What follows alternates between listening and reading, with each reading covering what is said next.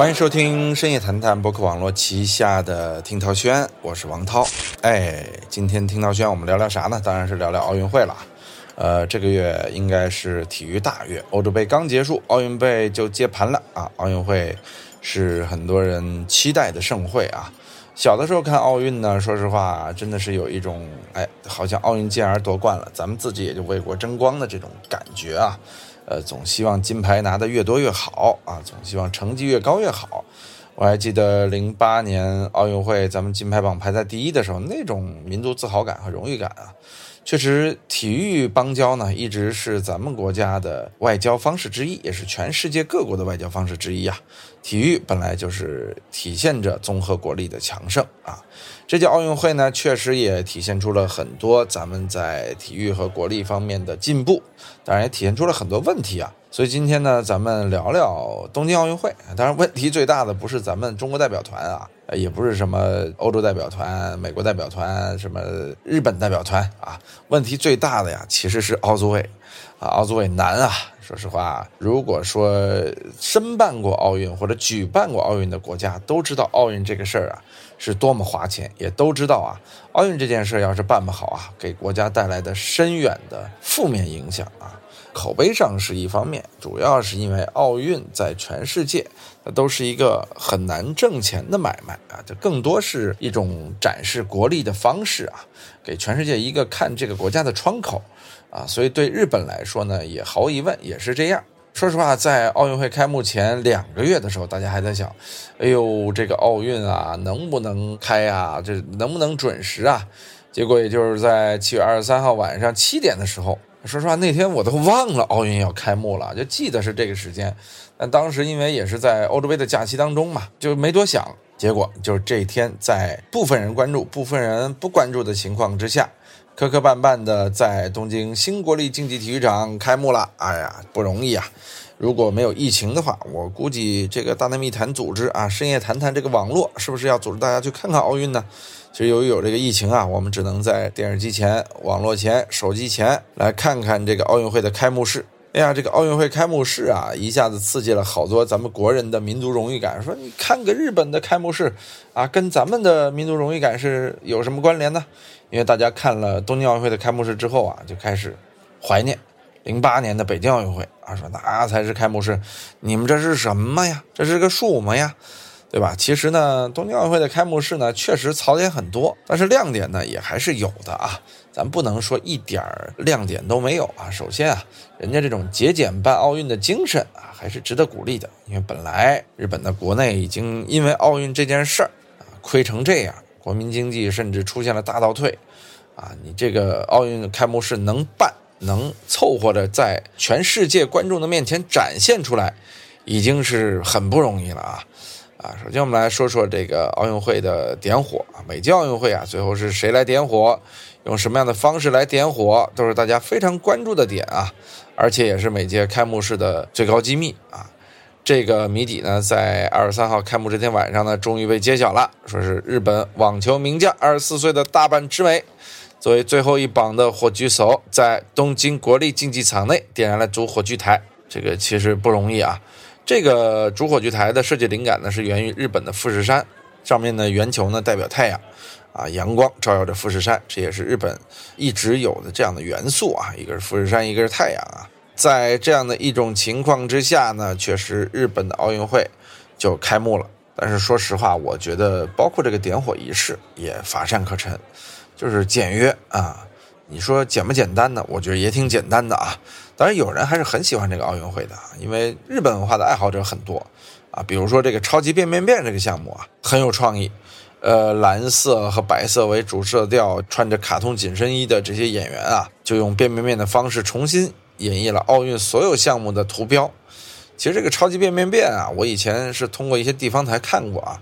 在日本呢，它是上世纪七十年代就已经有了。就是要求参加者呢发挥这种想象力。其实这个全民类的节目啊，很大的刺激了日本人的这种想象力的启蒙和开发。很多人的青春啊，都是看着这个超级变变变长大的。所以有时候，哎呦，看这超级变变变的奥运会开幕式啊，好像是回到了青春。随后啊，有争议的点就来了啊，就是抗议的元素啊。因为我们都知道奥运是因为抗议而停的，所以说呢，一个以运动风格为背景的多人舞蹈呢，则反映了近一年以来在全球蔓延的这个新冠肺炎的疫情啊，一些穿着诡异的人拿着一些红线啊，在跑步机上先独自训练，又各自训练，接着又有一些难以形容的这样的关联啊，就反正呢可以理解他的意思，但是感官上呢不是太舒服，这也是被吐槽比较大的一点啊，也是争议比较大的一点。有人说，哎，不准吐槽，这是跟新冠疫情有关的。确实，今年的奥运会啊。是蛮沉重的，这也为日本人的这个奥运会增加了一些沉重的色彩啊。总之呢，我觉得奥运会，说实话，本来应该是一个团聚的欢快的盛会，但是这次日本的这个奥运开幕式啊，确实挺阴暗的。而且在开幕式之前呢，也还有一个特别特别的节目啊，就是著名的这个叫哇塞啊，哇塞，是一个日本风格的这种现代科技元素和民间舞蹈的结合。我个人从美术层面啊是非常喜欢这个整个的大型表演的，我大概也是看了啊，呃，时长也蛮长的，很多人呢在第二天就把这个截图和开幕式就给混了，我一开始也也被忽悠了，我说怎么昨天开幕式有这个东西吗？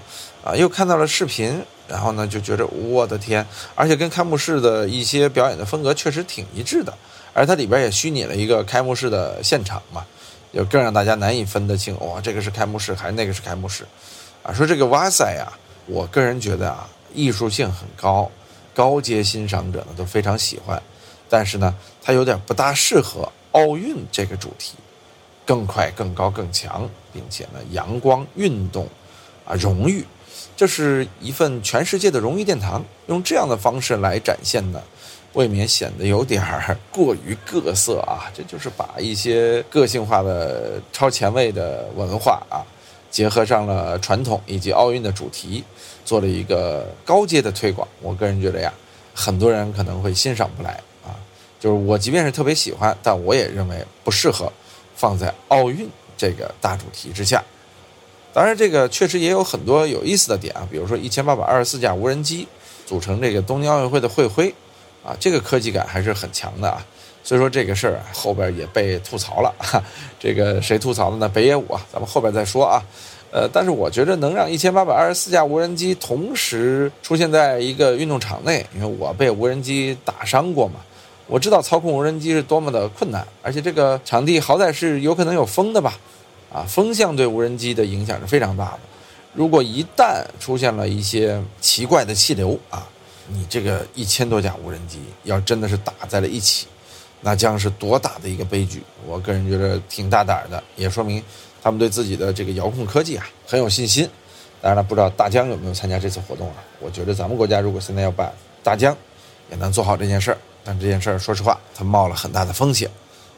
这次奥运会呢，还有一个比较大的特点就是这个木质五环，这也是引起了很大争议啊。有人说：“哎呦，这个五环是我见过的奥运会里边最简约的五环啊，太简单了，有点像毛坯房，怎么没装修啊？”也有人说呢：“哎，就喜欢这份环保。”所以说，你看开幕式萝卜白菜各有所爱，对日本人来说呀，其实办完了就不错啊，就是成功。在疫情之下，奥运会成功举办了啊，那就是大胜利。要知道，咱之前讲过奥运会当中的一些奇葩措施嘛，以及因为奥运会有多少个官员下台，多少个官员出问题，啊，这个日本人又比较在乎这个压抑的自我啊，愿意完美的体现自我的呈现。如果一旦像这样的活动搞不好的话，他们这种压抑的情绪啊，就会有更大的蔓延啊。这是日本这个民族的一种特点嘛？奥运准备了这么长时间办不好，你说大家肯定是很难受的，对吧？好吧，我们说完了这个奥运会好的方面哈，尤其是开幕式好的方面啊，我们接下来呢就开始吐槽吐槽，是不是？呃，一方面呢是开导演这个事儿啊，这大家就傻了啊，怎么开幕式前呢导演就被开了呀？而且开幕式的前三天，他的作曲者小山田圭吾因为被拔出曾经霸凌残疾人，也主动辞职了。所以他的四分钟开幕式的音乐，东京奥组委也明确表示再也不会使用了。所以这个这个大家就说，怎么导演也开了，开幕式作曲者也算是音乐总监之一，也被开了，这都是怎么回事啊？大家就开始怀念五年前这个里约奥运会的闭幕式上，啊，东京有八分钟的演出，哎呦，那演出给人留下很深的印象，因为宫本茂和这个马里奥出现了嘛。当时我就想，哎呦，这个东京奥运啊，得有多少我们熟悉的卡通人物出现啊？是不是？这这你二次元，对不对？还有当时的 AR 科技等等等等，这这是在炫富啊，而且是在炫文化呀。我们就觉得羡慕啊，日本有那么多 IP 呀，真好啊。呃，结果呢，啥啥都没有。就这些所有在闭幕式上的预告片呢？实践证明，跟很多电影的预告片一样，假的啊！甚至电影预告片人这些场景还出现过。里约后边这些预告片啊，它压根儿跟后边的开幕式啊没什么关系啊。这这开幕式上面充满了现代舞、抽象派艺术，当然也有这个二次元歌单啊和漫画的这种对话框啊，显示这个国家名牌啊，算是彩蛋啊。但是呢，我们要的不是这个呀，你得再只给一些啊，是不是？不是只要元素啊。所以很多吃瓜群众看完之后说：“这是树么玩意儿啊？这是个奥运会开幕吗？这是看不懂啊！”有人还说：“哟，这是把什么贞子啊、午夜凶铃啊这些 IP 给搬上来了。”总之呢，吐槽的多，而且呢，这不光外国人吐槽，日本人自己啊也开始乱了。有人说是内卷嘛，也可以这么认为啊。但由于这个内卷人啊是一个我，包括很多中国影迷非常喜欢的导演啊，北野武先生。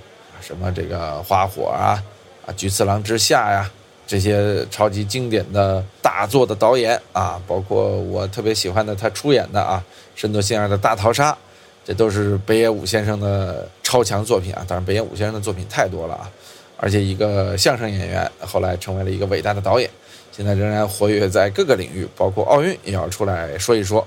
当时呢，东京广播电视台 TBS 啊。就在二十四号晚间那个奥运新闻节目上啊，请了这个北野武做了一个聊天采访。北野武啊，在事先没有准备的情况下，毫无征兆的打断了主持人的话，说啊，昨天这个开幕式啊，啊有趣的，让我睡得特别香啊。我们为这个开幕式都交了税金，把钱退给我啊。然后而且说，如果开幕式是这样的话，我们还是好好待在国内。因为出国呀丢人，哎呦，很严重的一个评价呀。而且主持人在原话说啊，这个还是有不错的嘛。你看，呃，无人机组成的地球之类的，这特别好嘛。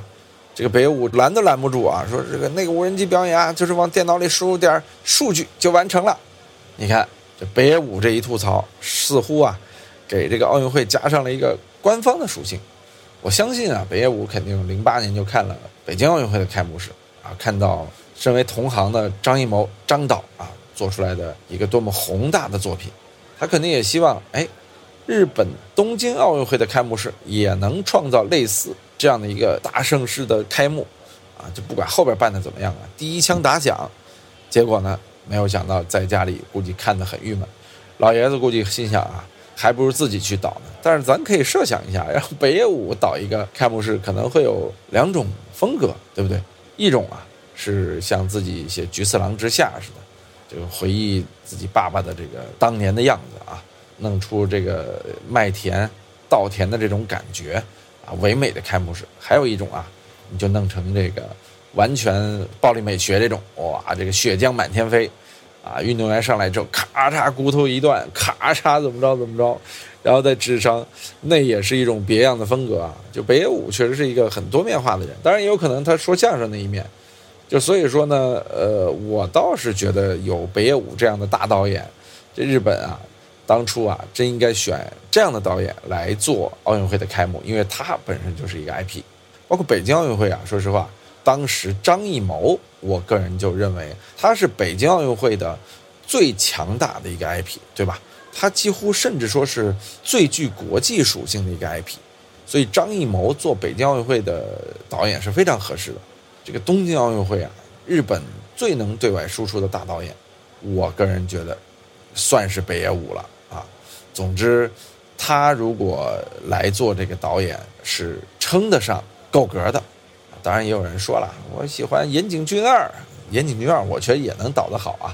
就是还是有一些国际化的导演的，所以说呢，有点遗憾，这么多 IP 的一个国家呀。最后这个开幕式没有做好，而且日本人做东西那么精致，就这个开幕式做的呀，稍稍有一些简单啊。最近啊，这个奥组委道歉了啊，不是为他们的裁判问题道歉啊，而是为这个开幕式扔掉了四千份食物啊，这个无人吃嘛，就被直接扔掉。而且日本人又比较注重食品的健康啊，所以你你没人吃也不会隔夜了，第二天就扔了吧。奥组委呢就这个事儿道歉了，说订购的食品数量啊，确实和当天到场的员工数量有出入。可以见的呀，这在日本是很少出现的。你知道数字是日本多么有强迫症的一件事，数字上很少出错的日本，居然出了这么大的一个一个问题啊！有人说这个少点误差，这我可以理解啊，但是浪费四千份哎呦我去，你们这个怎么统计的呀？而且现在啊，全球肆虐啊，各种灾难，大家都还缺饭呢，结果您浪费了四千份，关键是网友也爱上纲上线。就把这事儿啊往上抬了啊！其实这些网友加起来啊，他浪费的饭也不止四千份，但是没办法，你这毕竟是奥组委啊，呃，你是被所有大家盯着的这样的一个官方的组织，所以道歉那是必然的啊！哎呀，这届东京奥运会怎么说呢？我个人觉得也是历史上最平淡的一届奥运会吧，尤其在我看奥运会以来，我从九二年开始看巴塞罗那奥运会。啊我记得那个时候是奥运启蒙阶段嘛，当时看奥运的时候，哎呦，高敏出现，哇，那个激动啊！当时还有王义夫，啊，这些中国运动员的出现，让人觉得，哎呀，多金太牛了啊！包括那个时候看了这个美国梦之队，乔丹是吧？约翰逊啊，集体出现在了呃意志队当中，这所谓的梦一，当时还是说，如果美国不夺冠啊，这个梦一队队员集体去跳海。哎呦，传奇一般的故事啊！那个时候奥运啊，我觉得是一个顶峰。当然，萨马兰奇先生呢，也是把奥运做到了一个世界巅峰的级别。九六年亚特兰大呢，包括阿里的点火呀，还有各方面的这个小细节啊，都让人印象深刻。但随后咱们申请两千年奥运会这个失败啊，让悉尼奥运会呢变成了有点遗憾的一届奥运会啊。所以说，悉尼奥运会上，我个人对很多亮点已经记忆不清了。而且那年在大学，好像当时就没怎么太看奥运啊，跟着消息走啊，看了看这些夺冠的高手们也就得了啊。但是到了零四年，那是一届难忘的奥运啊。首先，刘翔，还有中国女排，我，这些元素历历在目。当然了，不用说了，二零零八年咱们有多少难忘的回忆，我也参与其中了，那是中国奥运的一个巅峰。到了二零一二年伦敦呢，其实也还蛮有特点的啊，就是憨豆、贝克汉姆这些在开幕式出现。那说实话，二零一二年的伦敦啊，大家对于金牌这件事啊就开始淡化，就觉得哎，这个夺不夺金无所谓了。其实我觉得这是一个明智的进步啊，就大家开始觉得，哎呦，荣誉这不是重要的，精神最重要。你看，二零一二年啊，就没有像那种对于奖牌榜和金牌榜的那种执念和追逐。到了二零一六呢，就更是了。里约奥运会呢，就是一届狂欢的奥运会，好像整个奥运会上面最火的人是傅园慧，是吧？就是一段表情包啊，成了最火的。互联网文化呀，已经把奥运会给包围了。啊，这是二零一六年的故事啊。二零一六年之后啊，说实话，这几年因为疫情，在因为整个中国互联网化、短视频化、娱乐化的转型，体育行业确实越来越被唱衰，啊，整个体育行业现在也是青黄不接，而且内卷的很厉害，所以说今年的奥运感觉关注的人越来越少，呃，有点青黄不接的意思，甚至说你看前两天这个游泳啊，日本的裁判欺负人，水球欺负人。包括体操在打分上也出现了黑幕，这要搁以前全社会的新闻啊，是吧？会闹得巨大无比。但是现在呢，感觉好像大家也就这么回事儿了，总有一种感觉，哎，奥运跟我有什么关系啊？这是一个很可怕的现象啊。呃，其实不是奥运跟大家没什么关系，而是运动这件事儿，跟目前国内的很多人好像关系越来越淡了。其实啊，运动跟全民身体素质、全民身体健康，以及下一代的健康茁壮发展，以及精神问题的解决、心理问题的解决，都是有息息相关的关联的啊！哎呀，所以说这个现状呢，应该说不能比这个再糟糕了。为什么咱们发展了这么多年奥运，结果做成这样了呢？我之所以这么说啊，也是因为中国女足啊，输了个二比八，输了个零比五。打了个四比四，丢了几个球啊？五加四加八，十七个丢球啊！这创造了中国足球在奥运历史上的最耻辱战绩啊！这也是足球的一个超低谷。当然了，这个事情后边的阴谋论也就特别多了啊，比较不好说了。所以你看啊，奥运会呀，给中国体育带来的这种压力呀，已经逐渐体现出来了。表面上的压力，大项目的成绩下滑，啊，背后的压力，全民体育的下滑，啊，所以奥运其实我认为，东京奥运会是个警钟，不是给全球，是给中国敲响的一个警钟。我们如果再不重视全民运动，其实拿多少块金牌不重要，而是说全民对于体育盛事的关注，这个太重要了。啊，你知道当年世乒赛的时候，全中国人打乒乓球啊；奥运会的时候，甚至零四年之后，很多人练跨栏啊。很多人去学打篮球啊，对吧？你现在呢？这时代完全改变了，啊，大家天天，尤其年轻人，玩游戏，玩游戏，玩游戏，看短视频，对吧？就这个时代，你呼吁改变也没用，这已经是一个血淋淋的现实了啊！真的是为下一代的下一代的下一代们啊揪心啊！有人说国外是不是也这样？国外也有受这个新文化冲击的，但是呢？运动在他们的份额当中占的比例还是巨大的啊，所以说奥运，我认为我们应该更理智的看啊，而且更有参与性的看。我也希望二零二四年的奥运会啊，能够有更多的新的中国人对体育的热忱展现出来，就是全民看奥运，能够再次出现这样的一个盛世。当然，也希望咱们尽快是不是能再办一届奥运会。上海办一个，是不是？或者说连云港办一个，咱不大可能啊。哎呀，总之这届奥运会是一届很不容易的奥运会，也很体谅日本的奥组委啊。但是呢，不体谅他们的裁判啊，不体谅他们的黑哨啊。所以咱们任何事情都要两面的来看啊。好吧，呼吁大家啊，共同看奥运，共同关注奥运，关注中国队，关注中国健儿，并且呢，也关注咱们的全民健身。以及大家对于运动的热爱，哎呀，每次话题聊到最后啊，都会比较沉重啊。其实是这样的，就是大家都想变得更好嘛。如果你想变得更好，你肯定要想一些不好的东西，好吧？感谢您收听今天的听涛轩，下期节目再见。